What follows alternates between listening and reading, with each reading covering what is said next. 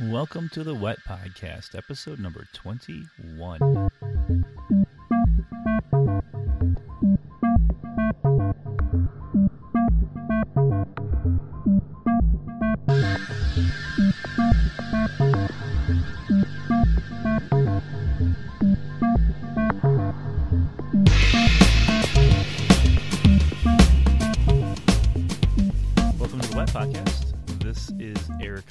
Marshall. I am your host of the Writing, Education, and Technology Podcast. Today, I am very excited to have Dave Warner on from Dave's Lounge. Uh, Dave's Lounge is a podcast that I've listened to for many, many years. Uh, it's chill out music, trip hop, uh, down tempo. It's it's really great. You should totally check it out. Uh, Dave and I talk a little bit about the podcast and music, but we talk about a lot more than that as well. Uh, Dave has some very uh, strong views on independent music versus uh, uh, big labels. We talk about the film industry, the Sony hack, SOPA, the cable industry. Dave has a site called What You Pay for Sports, where he breaks down how much of your uh, cable bill goes to sports. We, we talk about a lot of things in this podcast. It's really uh, really a good conversation, and I was really happy to have him on. Uh, I'm, I'm going to keep the intro short today because it's kind of a long interview. But I do want to tell you a story real quick. Uh, usually, when I record these podcasts, I I, we, I do it over Skype or Google Hangouts. And when we use Google Hangouts, Google makes its own copy, you know, which sometimes I can just strip the audio from. Uh, when I use Skype, Skype, I usually just record locally. I've been using this new software, uh, new-ish called Voicemeeter, which is really great. It's a virtual mixer. It's really a wonderful software. But um, in the new version, there, there, it's pretty complicated. It's got its own recorder and all this stuff. So um, usually, what I do is I just record locally. But when I have podcasters on, sometimes I'll ask them to record on their end as well and then send me the audio because it sounds better. Uh, if you go back to the episode with Simon Whistler, you will find that the audio quality on that's really good because Simon actually sent me the audio that he had recorded locally. So I asked Dave to do this, and he uh, he said yeah. He's like okay, yeah, sure. And so we, we had this great conversation for an hour. I go back and I listen, and I've only recorded my audio. I haven't recorded Dave at all. My heart sunk a little bit. You know, I was like, oh no. But luckily, I'd asked him to record. He sent me his, and it sounded great, and everything was fine. But I had a moment where I was like, I sure hope he recorded and he recorded properly, because otherwise, um, uh, it would have been a wasted hour.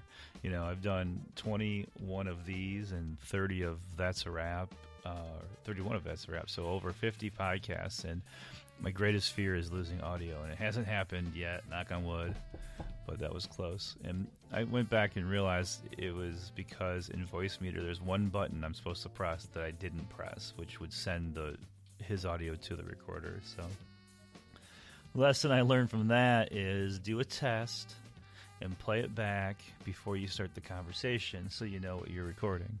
So, uh, yeah, so there's a little technical drama for you behind the behind the scenes. You can find the Wet Podcast on iTunes, and I would really appreciate it if you do go to iTunes and leave a review. You can also find on Stitcher or at the website ericmarshall.net slash wet. That's Eric with a K, Marshall with two L's, dot net slash wet. Uh, that's where you'll find show notes. We talk about a lot of things in this podcast, and uh, the links will be in the show notes at ericmarshall.net slash wet. You can find them there under Dave's Lounge, episode number 21. I hope you enjoy the interview.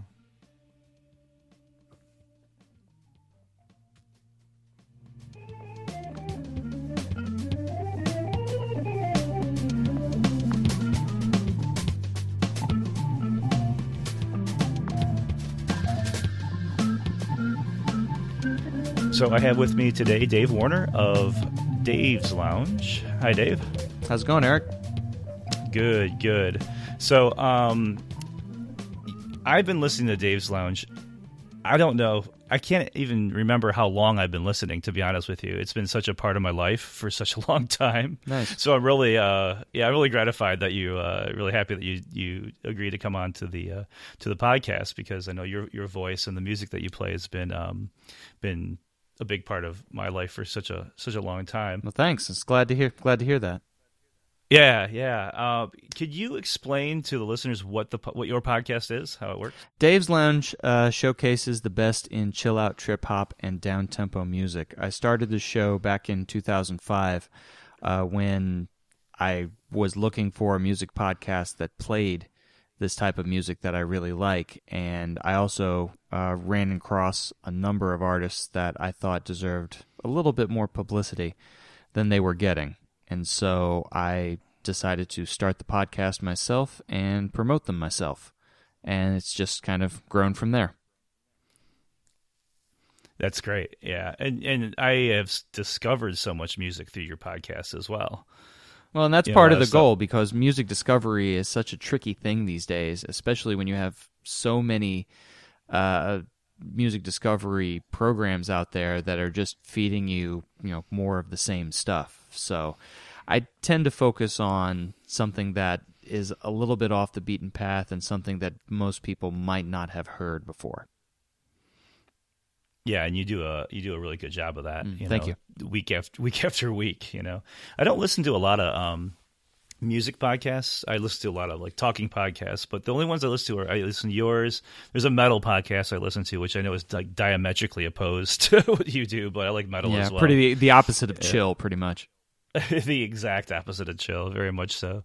And then um the I think the very first podcast I ever listened to was uh, Brian Ibbott's Coverville. Oh Do you know yeah, that? I yeah, Yeah. I've I've met Brian a couple of times at uh, Oh, the uh, New Media Expo. Uh, Brian's a really cool guy, and he does a fantastic show. I've picked up a lot of different songs and found out about a lot of different artists from that show. Yeah, yeah, me too, me too. Because I love covers anyway. Yeah. you know, and he does such a good job of digging. He will find you know? he, he he does a much better job than I do, uh, even in uh, finding new music. And I think just because he is a lot less limited in what he can search for, he just look. It's just people singing other people's music, and so when he goes out and finds, you know, you know William Shatner singing Rocket Man, although that's pretty tip. That's that's far from the strangest thing he's ever found, but he can he he gets some good stuff. Yeah, definitely. Yeah, because he arranges them by um by topic, like Johnny Cash or whatever, Exactly. right? And he, you're right. He's got a wide, uh, wide range. He's probably got the opposite uh, problem as you. He he probably wants to stay away from a lot of the um, mainstream stuff, Exactly. You know, and right, yeah, dig deeper. So I think that was the first uh, podcast I ever listened to, all those years ago. And then yours, of course, has stayed, you know, stuck around for for a long time too. And you just had episode number 300 recently, That's correct. which is to me amazing. Uh, when you do 300 of anything, it's it's generally a pretty big deal. So I'm I'm I'm thankful that I've been able to keep going this far, and that my listeners have been able to sustain me, you know, in Yeah. in going this far, just through either through words or through even financial support. Yeah, that's that's real nice. Um, yeah, because that's ten years, three hundred now, three hundred and one shows, right? And uh, and going strong. and going to So be working on 302 after I get done with this.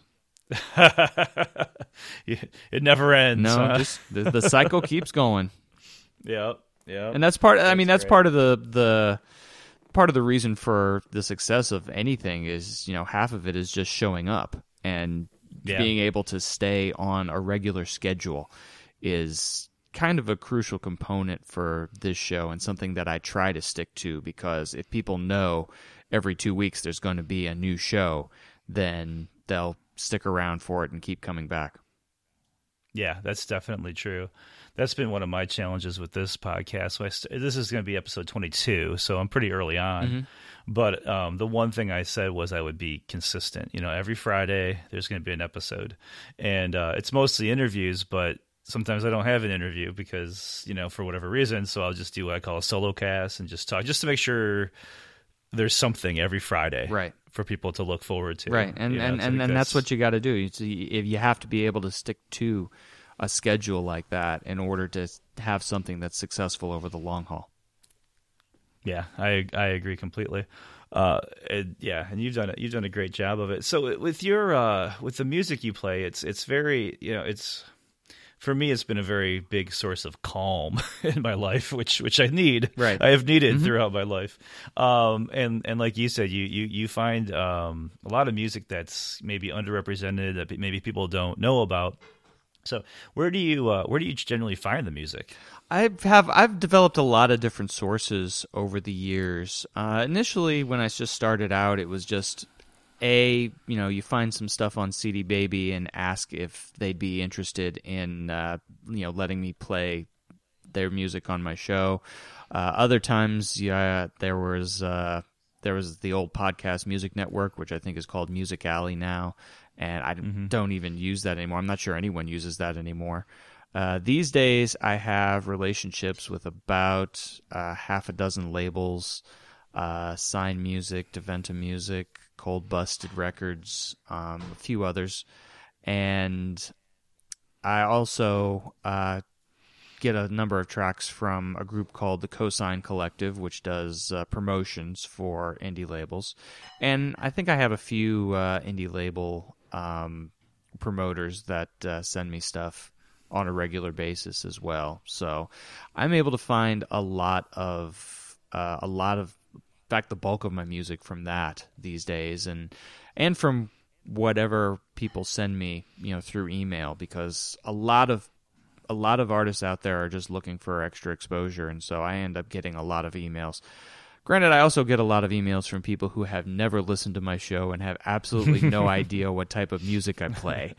But mm-hmm. you know, you just have to you know deal with that and move on. And, and when you find stuff that's that is in you know the that is in your wheelhouse, then you just go with it. Yeah, that's that sounds about right. Um, yeah, I, I know when you open yourself up uh, in in any kind of public forum, you're going to get people who are just going to be like, "Hey," right, kind of spammy or just kind of you know you're part of their shotgun effect, right? It's one of those. So, it's one of those things that just it just it annoys me far more than it should. But lazy promoters who just send me their indie rock and their metal and their alt rock and and all of these bands that just don't that they, they don't take the time to figure out you know which which sources would be most likely to, you know, have a relationship with. They're just throwing stuff at the wall and seeing what sticks. And I, th- those type of promoters, I just I don't want to mess with them because they clearly just don't put the put the effort in. They don't put the effort in to do some research and figure out, you know, what podcasters they should be pointing their music toward they should be targeting better. If you target your music better, I think you will you will have much more success than if you're just throwing it out there to everybody. Yeah, it does seem like a waste of time to uh, exactly uh, you know to be sending all these emails out. But you know, I guess it's a shotgun effect. You know, um, you you were on a list somewhere and they said, "Oh, let's let's let's throw an email this way." Exactly. I get some I get some weird emails, even from this, even as young as this podcast is, mm-hmm. where I'm like, yeah, I don't think you understand what this is about. But so it sounds like a lot of music comes to you now, and I know that when you started, that can't, that probably was not the case, right? You were no, I went basically went out and had to search for uh, different bands, and most of the time I was just looking on CD Baby for uh, different for different artists that I really liked. That was actually where I found uh, Natalie Walker when she was still uh, performing with uh, Daughter Darling. Mm, that was her first. Okay. In fact, that she was that album. That album was actually one of the main reasons uh, I ended up uh, launching the podcast. It was uh, Natalie Walker and Artemis and Tal M. Klein and Bitstream Dream. Uh, I don't think any of them are still active anymore. Uh, Tal, I think, is now doing media consulting somewhere in San Francisco. Uh, and but it was all it was just those you know that small group of bands you know got me started, and then it just sort of blossomed from there, and I was able to find a lot more ever since. So you found them, and you said, you know, other people need to hear this music. Yes. Right. So you started the podcast. Yes. And no one else was really doing a podcast like mine at the time. I, there was, I think, one other podcast out there called Tempo of the Down, but the I think they only lasted about five or six episodes before they before they folded. So I, I figured there was a void there that probably should have been filled. Yeah, and you filled it. yes, I did. I noticed on your website that you actually uh, you have the other quality podcast um, section on your website. Yes, and you do link to other kind of chill, you know, chill wave, chill uh, music podcasts, which is nice, right? It's not a there's a lot there's a lot more that have come up um, in, yeah. over the years. I know uh, Angie B and Jim Nye both had a podcast introduced probably within a year of mine. Jim might have been a little bit later, but uh, so there's been a little bit more of that um, that has mm-hmm. uh, a little bit more uh, support for chill out music out there uh, as a result of that. And there's a, a couple of others out there. There's, I actually really haven't explored um, what podcasts are out there now. I did find a few others out there recently um, one by I think DJ Cool Carla. She's doing something, and there were a couple of others. I think Chill Sky Podcast is uh, another one.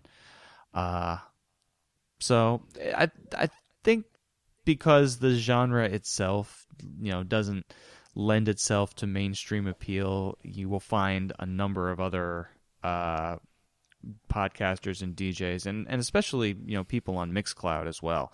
There's a rather big audience for this type of music on uh, Mixcloud. And so that's why I've tried to set up a presence there as well. Oh, that's great. I will uh, definitely link to all of this in the show notes as well, which people can find at ericmarshall.net. Okay. Mix, um, mixcloud.com slash Dave's Lounge is my channel there. I actually have a couple of mixes on there that uh, I wasn't able to put on the podcast because they have a little bit of major label music in them, and I okay. generally don't feel like getting sued. So right, right, yeah, I definitely do want to get into that, um, into the major label versus indie label mm-hmm. uh, in a little bit. I was just gonna say that I'm really, it's really nice that you don't see the other podcasts as competition.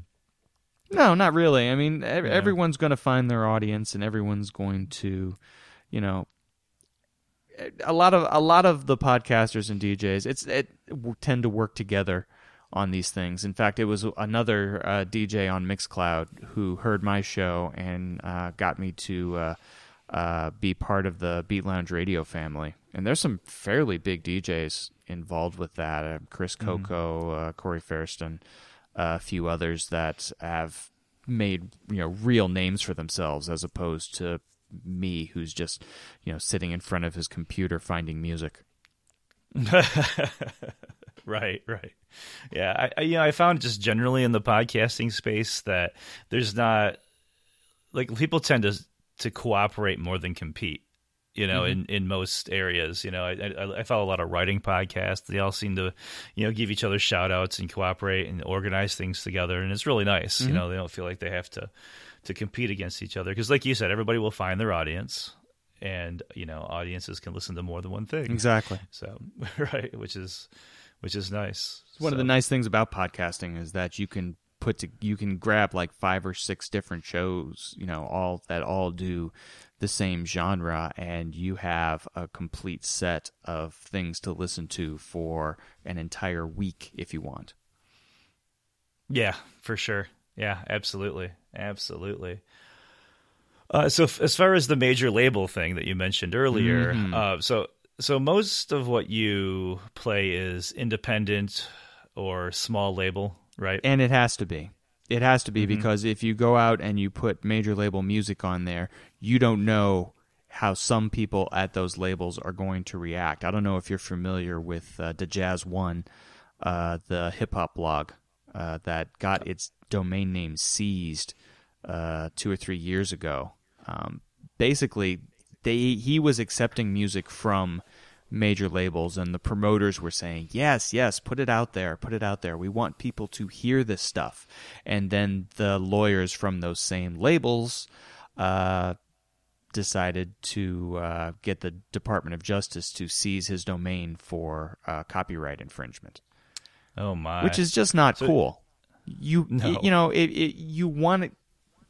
It's one of the things I said early on in the podcast. You know, the enemy of an artist is not piracy; it's obscurity. If no one's heard of you, then your then your material is just not going to get anywhere.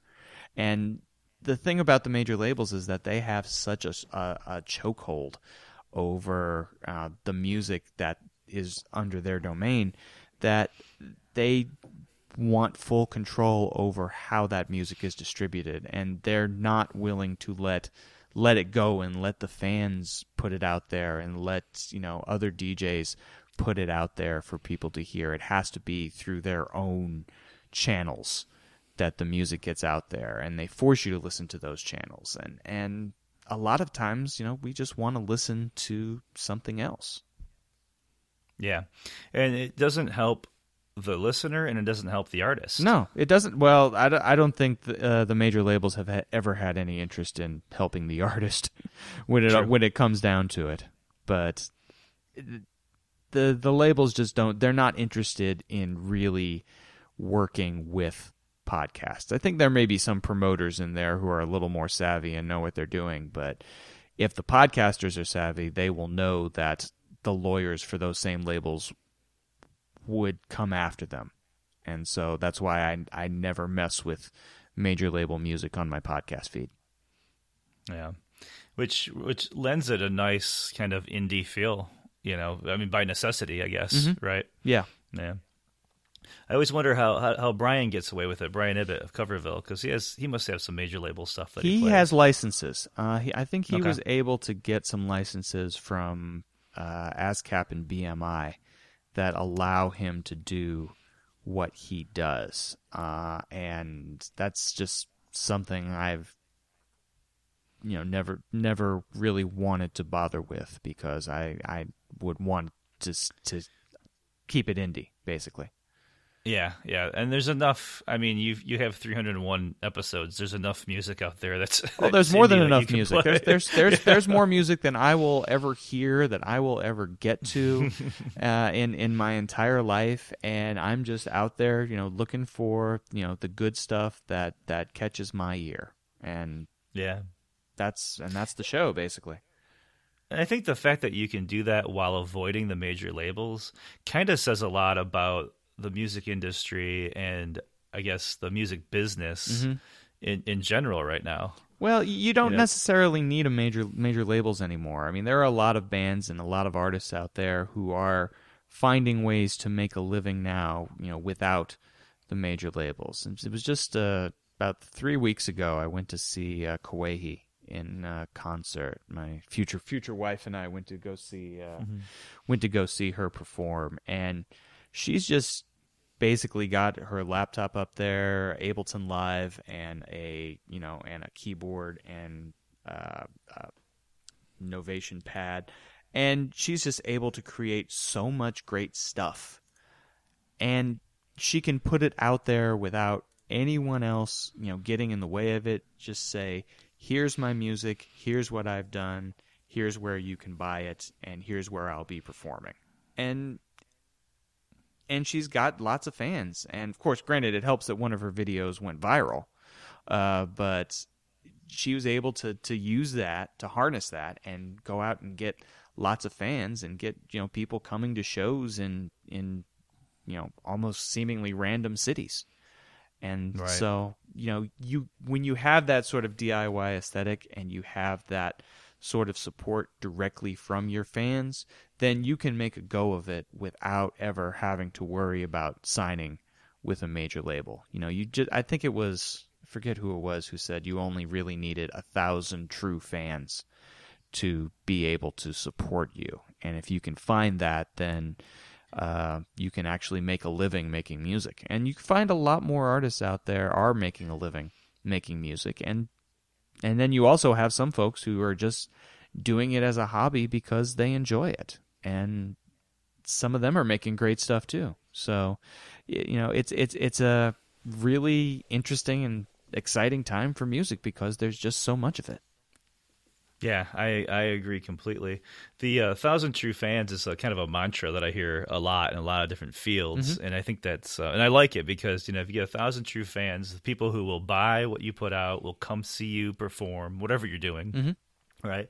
You get that, and you can sustain yourself, right? And it's a nice kind of shorthand for you know you, no matter what you're doing, you have to build that, Yeah. that fan base, Yeah. and and you can now one can if you're putting out good product and you know you can figure out how to how to reach people Exactly. And that's one of the things that I still honestly after 10 years I still struggle with that with Dave's Lounge being able to to build my fan base because naturally I just want as many people to listen as possible. You know, if you enjoy this genre of music, you know, here's some stuff that I found that I think you'll really like.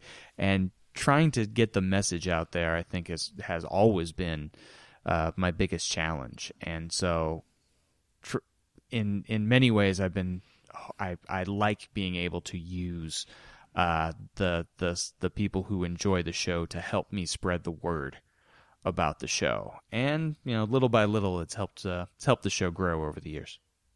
yeah that, that, that's that's fantastic and you'll get more you know from from this i know i have a lot of listeners who will probably be very interested in listening to the show Mhm. You know i think it's great i have a lot of uh, writers who uh, listen and i've had a lot of writers on the podcast Mm-hmm. and i think your podcast is great for writing it's just it sets the tone really well you know so it's it's uh it's good for that mood music Yes. almost you know so uh that and long car rides Yeah, That's yeah, it comes in handy. Just make sure you're not making Yeah. those car rides at three in the morning because I, I know I know there are a few right. people out there who Yeah. use my podcast to help them sleep at night. That's true. So- Yeah, you don't want to do both at the same time. No, for no, no. Yeah, yeah. do you have a, a radio background or any kind of uh, training in that? I did uh, col- that I did college radio uh, when I was at Indiana University. So I actually I actually did the hip hop show uh, No back in uh, 93, 94.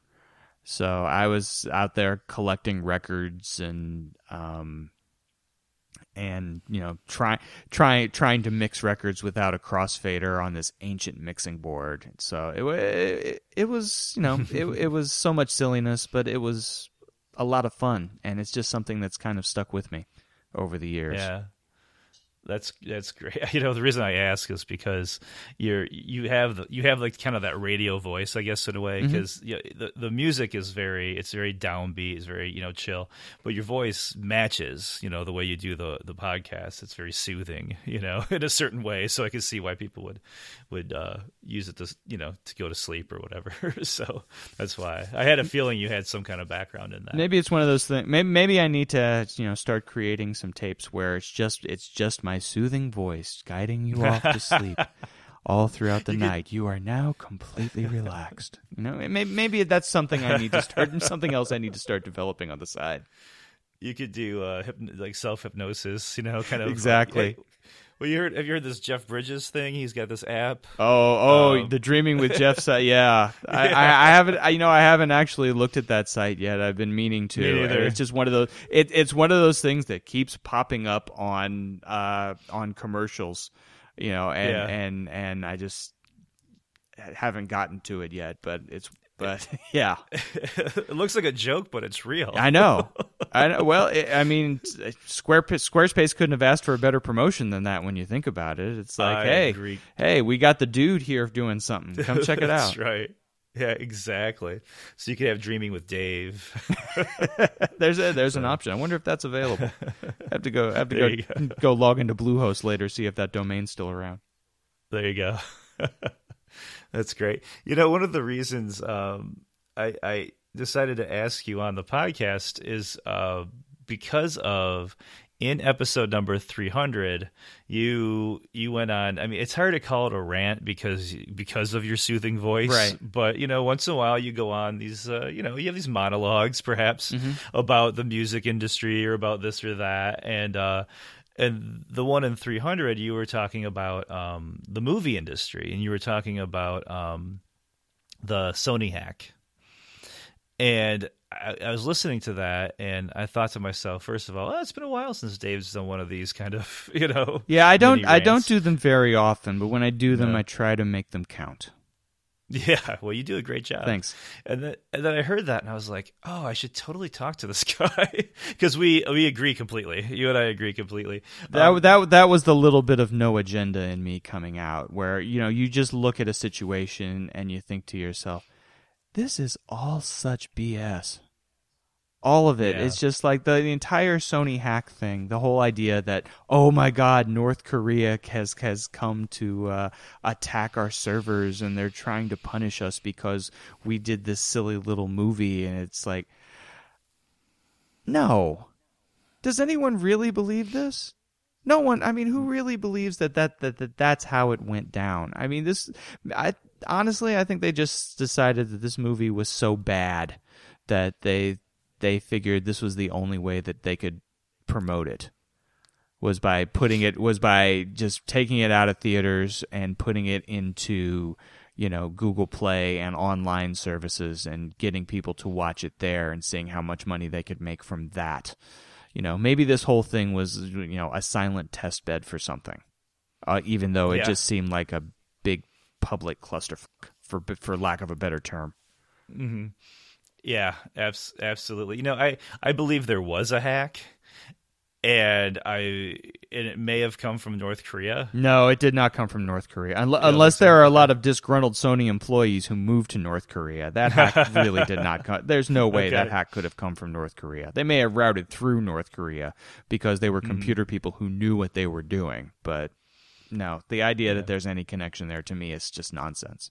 Yeah, but even if there was a hack, and even if it did go through North Korea and somehow, I, I still it still seems weird that it would be about this movie, right? Mhm. And I think that Sony, I mean, there was a lot of damage to Sony because there was a hack, right? And I think they found a way to spin it because there must have been they must have had test audiences for this movie, and I'm sure those test audiences did not like it. Spin is the only They- thing that they could have put on this, really. I mean, because the hack itself, all it did was release a lot of damaging emails that Mm-hmm. that showed the world that you know Sony makes you know racist jokes about the president and and they don't respect uh, female directors. I don't know if you follow Lexi Alexander at all on Twitter. Uh, her handle is Lexi Alex, and she goes into detail about how really horrid the movie industry is when it comes to you know new directors, female directors, minority directors, and and and just their general opinions of how things go and how things should be. And she has been really quite the advocate for a, a good minority of talented people. That's great. I follow her now. There you go. um yeah yeah there was just i saw uh, i'm not gonna be able to pull it up but uh i just saw a good post recently i'll, I'll put it in the show notes about it's kind of like how are women doing in hollywood this week was the uh was the headline. I think it's a site that does this regularly and it talks about how basic, basically the answer is usually not very well actually. Exactly. uh you know um and that's that's an ongoing thing that i think that people should be aware of for sure Well, So, I mean, yeah, when, when Hollywood's focus on women is almost entirely, you know, objectifying them. It's like, oh, you know, what what dresses are they wearing on the red carpet, and and and how do they look in these movies? It's it's it's all about their looks, and it's not at all about their talent, and it should be. You know, Yeah, yeah, I agree. I agree. And uh, you know, most of the movies, as you know, are made by men, produced, directed, and all that stuff. Mhm. Um, yep, yep.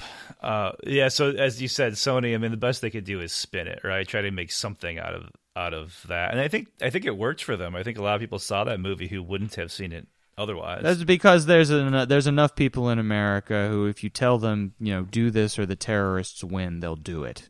You know, that that's really what it amounts to, and they just decided that this this would be the perfect way to do it because then they could make it seem like, oh, you know, this is our freedom of speech, which is also kind of ridiculous because, you know, for all the talk that the movie industry does about the freedom of speech, they've done a lot to stifle speech on the internet for for quite some time now yeah. both them and the recording industry.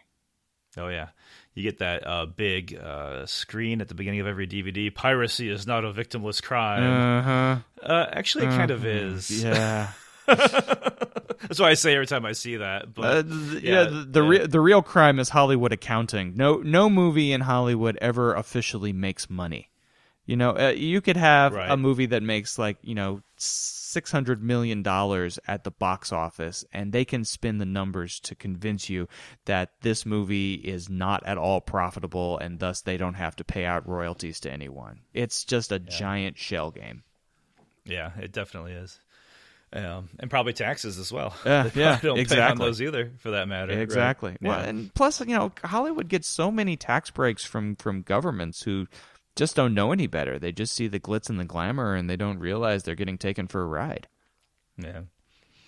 Here in Michigan, we had uh, tax breaks for the film industry for a while, and it was kind of fun just you know being on the ground because there are they they shot so many movies here, Right. you know, Uh, so that was kind of fun, you know, for us. I don't think Michigan made any money off of it. I, not, well, they might have. I don't know. Um, actually, I don't know the numbers behind that. They they But, probably uh, didn't.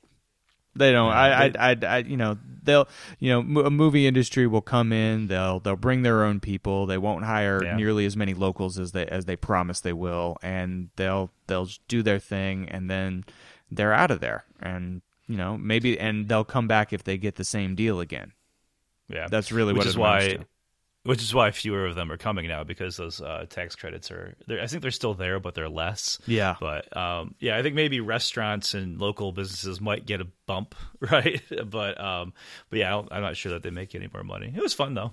They did. They were shooting Batman here, the uh, uh, the new Batman movie, Batman versus Superman. Oh, nice. Yeah, it's kind of cool. It's fun to drive down the road and see. Like, I, I, one day I was driving down the road and I saw a big tank on a side road, like a huge tank. I was like, "What is this?" And I went, stopped, and it was they're shooting. Uh, I can't remember the name of the movie. The, um, was it Red Dawn? The one where it was originally the Chinese and they changed it to They changed it to the. It was originally the Russians, and they changed it to the North Koreans or something or other. I Something I, like that, yeah. I, I I, think it was I haven't seen either North one of them, Koreans, so. I don't really care. Yeah, they did it because they didn't want the backlash from China, which is where uh, Hollywood actually makes a lot of its money now. exactly. Right. Yeah. You know, Dave, I have a film podcast that I co-host. I'm, I'm, I'm tempted to invite you on that as well. so you, seem to know a lot about. Uh, Well, that's my thing is that I well. I really haven't you know I haven't been to uh, the movie theater except once since uh, the movie industry tried to push SOPA on the public, the Stop Online Piracy Act. Uh, Mm. Yeah. And I just at some point I just realized, you know, this is where your money is going. You know, you go and spend all this money at the movie theater. This is where your money goes, and and it's the same with like cable TV. It's like you're you you're paying for a hundred channels that you, and you only watch about five or six of them, and and and even now to some extent, I mean, you know, paying for Netflix and Hulu Plus and Amazon Prime, that still and feeds the feeds the industry a little bit, not as much and it at least allows other players and other producers to uh, you know to have a voice which so to you know to me it's that's you know still better than cable we'll put it that way right, right. Um, so, yeah, so you have a beef with cable. something like that yeah right but there's a there's a thread that goes through a lot of this i think because the um, the movie industry and the music industry and i would add the publishing um, industry to this as well um, are all these kind of legacy um, industries from the 20th century that are being undermined by easily shareable media and they're doing everything they can to hold on. And with the movie industry, a lot of that is lobbying, um, you know, writing. They wrote SOPA all by themselves and just pushed it through, although it didn't get through. But even even the Digital Millennium Copyright Act, you know, DMCA was was written in large part by by Hollywood and the music industry. Yeah. um, and and it's a lot of those provisions are still in effect, and um, it's it's crazy. And I think that it's it's big business. They have a lot of money and they can pay lobbyists and try to write laws because they know they can't, I guess, compete on the level playing field in a way. It's a little different with movies than it is with with music, but it's the same, I think, concept, right? Well, and it works both ways because you know the the politicians who are you know willing to pass these laws are basically just trying to get elected year after year, Right. and they're trying to fill up their campaign coffers, and this is one of the easiest way to do it. You know, they'll just say, "Look, here's you, you you you want me to help you then you put some money in the pot here and i will you know try and get this law you've written through. And this works a Yeah. lot more on the the state and local levels than it does on the national level. I know north carolina in particular had a uh, uh, a law passed uh, a few years ago that l- eliminated uh, or practically eliminated municipal broadband or just made the barriers for municipal broadband so Oh, yeah. high Yep. that Mhm. they couldn't that no new muni broadband could be created time warner cable essentially wrote that law Yeah. they wrote that law they paid some guys and those guys managed to push it through and so now cities can't create their own you know municipal broadband service like Right. wilson north carolina did with greenlight uh, Mm-hmm. and now no one else can duplicate that now which is one of the reasons we're all kind of thankful google fiber is showing up at least now we'll have some legitimate competition Yeah, that's, exactly right. I heard about that uh, with Comcast in Pennsylvania. Um, oh god all- don't even get me started about comcast but same thing. There was a municipal uh, push for municipal cable. They called it an illegal uh, competition or something like that. Basically, wrote a law, got it passed locally in, in Pennsylvania, and um, yeah, Google Fiber. And I think that's one of the things too is that the internet companies do not have the same in, uh, interest as some of these legacy companies, and that's why I think one of the reasons SOPA didn't go through is because the uh, like Google and and a lot of the other uh, like Wikipedia and others were fought against that because they saw that it would hurt them. Because I think a lot of these politicians, like, a lot of it is you're right, money, right? The, people put money in their coffers. They try to get these laws through. exactly But I think another part of it is they don't really understand the technology. I think most of these guys just don't understand it. You know, that's why the Digital Millennium Copyright Act, you, you said earlier about, oh, the terrorists, as long as you say you're fighting terrorists, it's fine. Uh, Same with hackers, right? The DMCA was like, oh, no, the hackers are going to steal all our stuff and, and pirate our movies. And you get this crazy law that outlaws, you know, they're, they're, they're suing eight year old kids or whatever. You know, we keep hearing the stories, right? Exactly. No, the, no, it the the move, you know, the music industry. I, you would think they would have dug their own grave when they started suing, you know, grandmothers and and ten year olds and and, Mm-hmm. and dead people, you know, for for for sharing three or four. You know, when they started suing grandmothers for for sharing gangster rap. You know, Right. which of course didn't make any sense. So, you know, why are why are you bothering with this? Why are you going after fans of your music? Why are you going after your customers? I think that's that's the big question. And I think if they just let it go and and created a set a system that worked for them and of course the sad thing is they might have just done that now because now you've got you know apps like Shazam uh, that are telling the the industry what it is that people really want, what catches their ear, what interests them, and they can go out and figure out what songs are hits and go make more of them. And so Yeah. it's it's it's a really it's one of those things you look at and you think, you know, we've been saying the music industry is you know the biggest bunch of luddites in the world, but yet here they are, you know, creating this giant machine in the background, this giant database, and figuring out exactly you know what makes a hit and what they should be promoting, which on one hand goes to show just how risk averse they really are and how much Yeah. they just don't want you know new styles or new sounds out there for people to hear because they're not willing to take a chance on them. There was actually an, I remember an interview that and you can still find this on YouTube where Frank Zappa was talking about, you know, record promoters in the 1950s and promoters in the 80s. And the the the record execs in the 50s were like, I don't know. I don't know what it is. Let's put it out there. Let's see what happens. You know, let's throw this against the wall and see what sticks you know and they that's how they found their hits. They figured out which was you know what was popular. And then they brought in the young kids who were you know the hip and happen and cool kids who knew what was up and they were the ones who would say well we can't take a chance on this because it's not what the kids want and i know what the kids want. And now you have the computers telling you what people want. And so you know they have algorithms figuring out what songs actually make hits and you know that's that's how we end up getting you know shake it off and all about that bass played over and over and over again because the computers are telling every the computers are telling the people in charge that's what everyone wants to hear so there you go Yeah. Yep.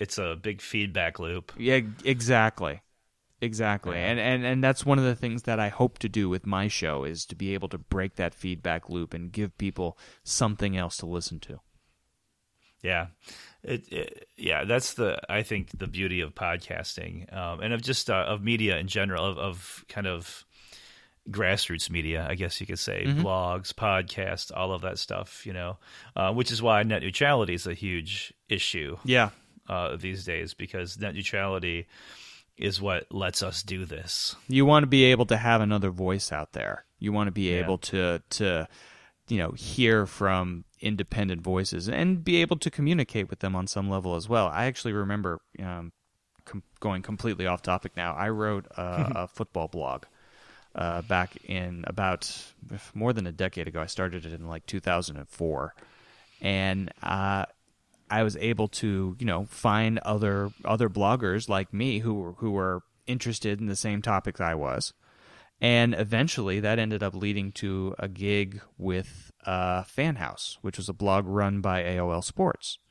And so here I am with, you know, a bunch of these other guys, some of whom are now, you know, big names in media, working for ESPN and CBS and and writing for all and SB Nation, which is another site that just kind of grew up organically from, you know, from the internet. It it it all stems from having being able to create your own platform and uh, have your own voice out there for for people to see. And you know because you go on you know you look on espn and you're only going to get you know a certain number of voices. Whereas if you go online you can find any number of voices and they will do things that you know the that the networks just won't because they can't Right. because they have those deals in place that you know they're paying lots of money to to put this stuff on TV and and they want to make sure that that stuff is put out there in the best light possible. Right. So you have a site called What You Pay for Sports. Yeah. Dot com. Yeah. I've- yeah. This this is a site that I put together um, a, a couple of years ago in order to show people the relationship between sports and uh, cable television. Um, and it was one of those ideas that just sort of popped into my head out of nowhere. I remember reading on Deadspin.com back in 2006 about how ESPN makes its money and it literally all comes from carriage fees. Well, not all of it from carriage fees, but they make the bulk of their money from carriage fees, which are essentially the fees that the cable company pays to the network to carry the network. And ESPN, I think right now, at the time they were only making about 4 bucks a month, you know, per subscriber you know to to to be on the cable feed because they have you know they have sports they have live tv they have must see tv that everyone you know wants to see. I think right now as of right now espn has the 20 highest rated uh, cable tv programs in all of cable tv history Wow, really? yeah, as of right now. And Wow. and they, they they would have the top 25 if it weren't for The Walking Dead. Uh, but anyway, Wow. yeah, exactly. uh, but and, but ESPN makes right now. That I think they're making 5.75 a month. You know, just for the flagship channel, plus another 75 cents for uh, ESPN two, uh, almost a quarter a piece for ESPNU and ESPN News, and that money comes right out of your cable bill. So it was about three years ago when they signed a new deal with uh, Major League Baseball for I think it was about seven hundred million a year, and it suddenly hit me. That's our money. You know that money comes directly out of our cable bills and goes feeds ESPN. You know whether you watch ESPN or not. You know, there's lots of people who have cable just so they can watch The Walking Dead or so they can have HBO or so that they can there are certain sh- things that they would want to watch that are not sports related at all. But if you have cable, chances are you have ESPN and ESPN two. So, Right. uh, so the idea behind what you pay for sports is to show people how much of your money year over year feeds all of these, you know, major pro sports leagues and these big college conferences that uh, put on all kinds of sporting events. You know, whether or not they, you know, and whether or not anyone watches them. You know, as long as ESPN remains there in the cable bundle, which is exactly what Disney has been priming people to do for the last 20 years, then you know, you're paying for this. So even if you have, if you get cable just to watch your local stations or, or like you said, Walking Dead or something, Mhm. right? You're still paying all this money because those sports channels exist and they that's and they're getting paid, right? Exactly. Yeah. Yeah, you have this on the site. You have this great. You could check the boxes and figure out where all the stuff's going, right? Mm-hmm. Yeah, you So I just- basically you basically click on which channels that you have. In fact, let me let me actually bring it up here. I, when actually, if I look at it, I can actually explain it better. Mm. But you can click on the channels you have on the front page. Just go to whatyoupayforsports.com, click on ESPN, uh, TNT and TBS, Fox Sports, NBC Sports, NFL Network, and you can actually see how much of your annual cable bill goes to these leagues. You know, whether again, whether you watch the channels or not. Right. So those five you just mentioned, it's twenty eight dollars and eighty two cents to the NFL, Mm-hmm. sixteen ninety four to MLB, and it ends up being ninety dollars and forty two cents. And that's just the money that goes to the leagues. That doesn't that's that's not as much as the actual networks themselves are getting. Cuz Right. again, ESPN, you know, will get uh ESPN and ESPN2 will get about $77 uh per year uh of of your money per subscriber. if for per subscriber. So Wow. so that's how they're able to that's how they're able to afford to pay, you know, 1.9 billion dollars per year to the NFL and 700 million per year to uh to Major League Baseball and I think ESPN and Turner uh announced a 9-year, 24 billion dollar deal with the NBA. Wowzers. Yeah, I mean the numbers the numbers are obscene. They really are. And all of Yeah. that is coming out of your cable bill, which is funny because there are so many people out there who absolutely hate their cable company.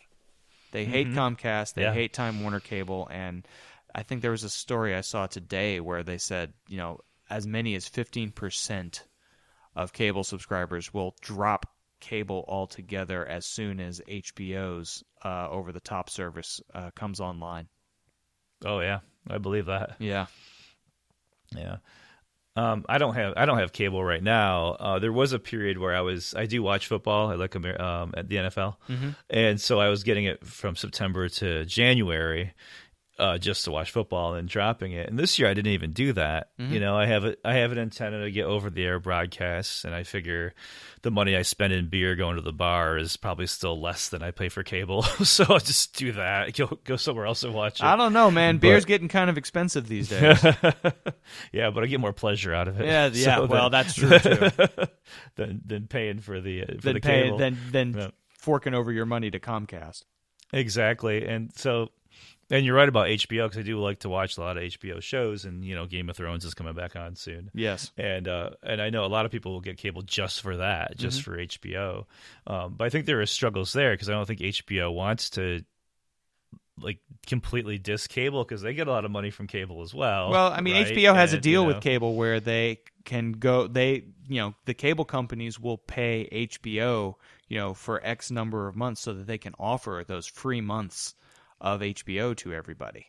Hmm. So, so that they and it- it's funny when you think about how much money HBO might make from people who stuck around for that fourth month and realized, oh my god, my cable bill just went up twenty bucks. Uh, Yeah, uh, th- Yeah. that's the one thing. I mean, HBO might claim that they don't make that much money from that, but I bet they bet do. they make quite a bit Yeah, from people who do. forget to call and cancel their HBO. Yeah, you're probably right. But they'll make a lot of, of just HBO Go as well once they. Well, they will because they, able, they you do know. still have a very dedicated subscriber base. You know, they don't have they. I mean, you're going to have your people who sign up for a few months just so they can watch Game of Thrones and then be done with it. Uh, Yeah. But you're also going to have that dedicated subscriber base that goes out and and wants to watch all of the shows that you have. You know, the same way that Netflix has that. I think it was you know Netflix's one of Netflix's goals was to become HBO before HBO became Netflix. Yeah, And which yeah. is which is the direction that HBO is going in, and they are going to get a good number of customers for Oh, yeah. for for for this over the top service, especially when Game of Thrones come you know comes comes back on because as soon as season five starts, you know that's the most pirated show on TV Yeah. right now, Game of Thrones. But if people could pay for it and you give people an option to pay for it without having to get a cable subscription, that might change. Yeah, and you know the uh, and people. I think a lot of people want to pay because it'll be easier than Yeah. pirating. No, you know? I, I, and and that's the that's the thing that that legacy media you know keeps has had, had ignored for years, and they're only just now catching on. That it, if you give people an alternative to piracy that works for them, that's convenient for them, you know they will they will pay you for it. They Yeah, will give absolutely. you they will give you money for this. I mean, Netflix I think overtook uh, BitTorrent in overall traffic. What was it, two or three years ago? yeah, because yeah, Netflix is convenient. It it exactly. it has tons of content. It has plenty of things for people to watch, and you know you don't have to worry about downloading it. You can just stream it and be done with it.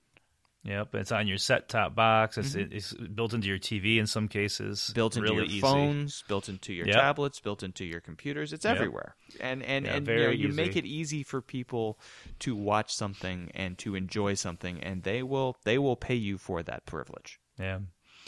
Um, yeah, HBO has an interesting uh, kind of public stance about piracy. They seem to be, at least I- I've heard the uh, was it a president, CEO, whatever, uh, talk about it as in. I think he, the quote was he sees it as flattery. They don't. They don't seem to care, you know, too much about that. Uh, at least on the, at least publicly. And well, And I that's I, think that's in part because their business model works for them. I mean, Yeah. the the model that Yeah. they had with uh, with the with cable carriers, and I think the the conversion that they're about to make into Mm-hmm. you know becoming an over the top service, becoming a Netflix. Uh, you know Yeah. that they still make their money. They still make their money, and Yeah. they still know you know what's popular, and they still go out and and can spend the money to to do you know certain shows that they know people will enjoy and not to mention HBO over the years has been willing to take a chance on a lot of different things. Yeah, You know, so- unlike unlike a lot of uh, kind of legacy media, big studios. you Exactly. know. Yeah, yeah, absolutely. You know who does a good job of of uh, s giving people what they want for cheap and easy is uh, Louis C.K. I don't know if you're familiar with his. Mm. Yeah, I, I actually of bought one of his uh, uh, comedy specials. Uh, I just got one of those five dollar downloads and Yeah. uh, enjoyed it very much. And the fact that he's able to to do something like that, you know, just shows what you can do. You know, with the internet today, you know, you could create. You know, once you've made, if you've made a name for yourself, then you can go out and go directly to your fans and say, "Hey, here's what I've done," and you know, is it worth five bucks to you? And clearly Yeah. enough people said yes. I think he made a million dollars from that. The first one he did, Yeah. yeah. the first one he made a million dollars, and he he rented out the place himself. You know, he was doing these big, um, uh, not arenas, but big theater shows. Mm-hmm. Rented it out, rented all the cameras, shot it, edited it himself, paid for everything up front, and just said, "Here, I'll give it to you for five bucks." Right. You know, and in the in the email, and he he made a million dollars on that. Uh, the first time he's done it, I think three more times since then. He's also offered other people's stuff as well. Mm-hmm. And he in, in the emails he says, "Please don't torrent this. Goes, I just want this to continue to make sense for me to do. It's only five bucks. Right. I'm trying to make it easy for you. And you go to the site, and it's just you know it's really easy to buy it. You know, he made it very very like frictionless. Exactly. And, and, And if you I make, and that's the thing again, if you make it easy for people to buy, they'll support you. And Yeah. and that's what Louis C.K. did. He figured that out, and and uh, he it's done, extremely well for him. I, it, Yeah. So is he actually offering other co- uh, comedy specials now through his site? Yeah, he just he just last week or two weeks ago he did one at the comedy store Mm-hmm. and he just put it up for sale last week and I paid the five bucks again. Mm-hmm. you know, so he's got I think twenty of my dollars now for four different things that he's done, and then he put one out by uh, Tig Notaro. She was uh, she's a comedian who. Uh, she had cancer and all this terrible stuff happened to her, and she did some stand up about it. It's really, really powerful and, Hmm. and and crazy. And then he did another one. The only one I haven't bought is there's one by another comic who just just does crowd crowd work. Right. Yeah, I don't know his name, but I'm gonna. I actually will probably buy that as well because. I mean, I could torrent torrent it, I guess, but I mean, I'll give him five bucks. You know, I Yeah. mean, he's producing a lot of this stuff, and he's, you know, making it easy, and he's doing it without, you know, he's doing it's his own work, you know, Right. and it's good work, and he's not worrying about networks or studios or anything like that. And Exactly, I- and and and you don't ha- and you don't have to worry about you know looking at you know some of the most ridiculous porn ads on the planet when you're looking through most BitTorrent sites. yeah, worried about viruses and whatever Exactly. else too, right? Exactly.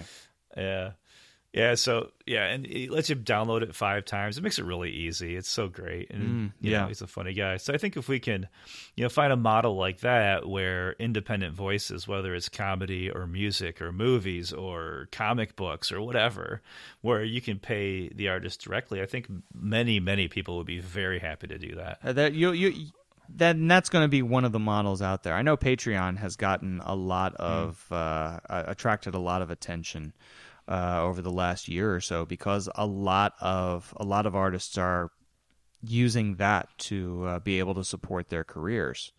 Yeah. Uh, it, it's an interesting model, and I think you're going to find a lot of different models just continue to pop up over over the next few years, uh, as long as we have this space in which these models can, you know, be built up. And if we have that, I think you're going to find a lot of different ways to uh, make a living as a creator. I think so. Do you, do you use Patreon? Uh, I do not. Uh, I, I have thought about it, but uh, one of the main reasons that I don't is because a lot of my show is uh, based on other people's creations, and so I I, don't. So, and while I do accept uh, donations uh, for the show, I don't know if it would go over quite as well on you know uh, a major platform like that. Uh, yeah. so For people who yeah, for people who don't know, Patreon is a system where you can be a patron basically to artists and and for example um like like if I were to do that for this show which I do not right now um you could pledge a dollar or two dollars for every show that I release or something like that right basically um if it were a um, a musician, it might be for every song they produce or every album or, or whatever. It's a recurring payment um, platform for for different types of artists, more or less. Right. Is that a good description of it? Yeah, no, no, a, that's Yeah, a perfect yeah. description of it. It's Yeah. and, and, and it's a really neat idea because it'll it's going to allow a lot of people to uh, you know to continue to make a living doing what they love to do. I, I know Tom Merritt in particular has been using it a lot lately for for at least two uh, different podcasts. I know he's he's doing his own daily tech news show now. I mean, he'd been doing it for years for CNET and for Twit, and now he's doing it on his own. And because people want to listen to him. You know, people want to hear what he thinks, what he has to say about something, and he has that fan base who's out there willing to support him. So that works. You know, that works really well for uh, for someone in that position. So I, I I I think it's a great platform. Yeah, I think so too. I think it's um it goes back to what you're saying. You find your thousand true fans and you give them the opportunity to, to support you. Yes. you know, and uh, and and it's working for a lot of people. Um, I like how on your site you you give iTunes and Bandcamp links to so people can go buy the music as well. And, and I've been You know, encouraged, and I always encourage that for people because you know it's the music that makes Dave's Lounge what it is, and so Mm-hmm. I want people to go out there and actually, uh, you know, support the musicians that are making the music as well, if they like them. You know, if they really like, Right. if they hear something that they really like, you know, go out and buy it. You know, ninety nine cents Yep. for a song. You know, if you really like the album, you know, ten go go spend 10 bucks on it it's you know it you'll you'll be helping someone you know make a career doing something that they love and doing well at it Yeah, and there's nothing better than that. No, You know? nothing better. Nothing better. Um, well, you can find Dave's Lounge at daveslounge.com. Mm-hmm. And you can find what you pay for sports at what you pay for sports.com. Yes, right? yes, Yep, both yep. of those, both of those sites. Okay. And maybe in the future we'll have Dreaming with Dave. Uh, maybe we'll maybe see. not. maybe We'll see. not. We'll, we'll, we'll see. We'll see how much dreaming I feel like doing in the next few months. There you go. Are you active on Twitter as well? Yes, uh, Dave's Lounge is my handle on Twitter. Uh, I also have a separate Twitter account for what you pay for sports. Uh, I had to. It, it's kind of an awkward looking name. It's like what the letter U pay the number four sports. Uh. There's a direct link to it on what you pay for sports.com. That's probably the easiest way to find me on Twitter there. Okay. And and what you pay for sports is just spelled like you would spell all the words. It's Yes. you know, what Yeah, the actual domain Okay. it doesn't have any abbreviations for it. right, right. Um, and you have a blog on there too, which is which is kind of interesting. So yeah, I think don't. I don't update the blog nearly as much as I should. Uh, it's just you know, you I I have way too many hobbies. That's what it really amounts to. Yeah, I hey, have, trust me. So, I, but I. I, I've and plus I just don't feel like repeating myself a lot. So, because I always end up coming back to the you know the same notions over and over about how things are. So, you know, I want to make sure that the content that is there is you know good and people are willing to go back to it, and it remains in many ways pretty timely. Yeah, that makes that makes a lot of sense to me. Mm-hmm. Absolutely, absolutely. Well, thanks so so much for coming on to the the Wet Podcast. No, sure thing. Thanks for having me on, Erik.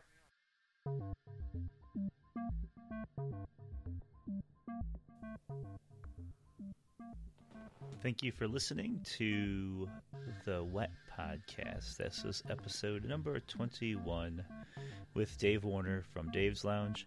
Please find us on iTunes or Stitcher. Leave some reviews if you don't mind. And you can find the show notes for this at erikmarshall.net slash wet. That's Erik with a K. Marshall with two L's dot net slash wet for show notes and links. Thanks a lot. See you next week.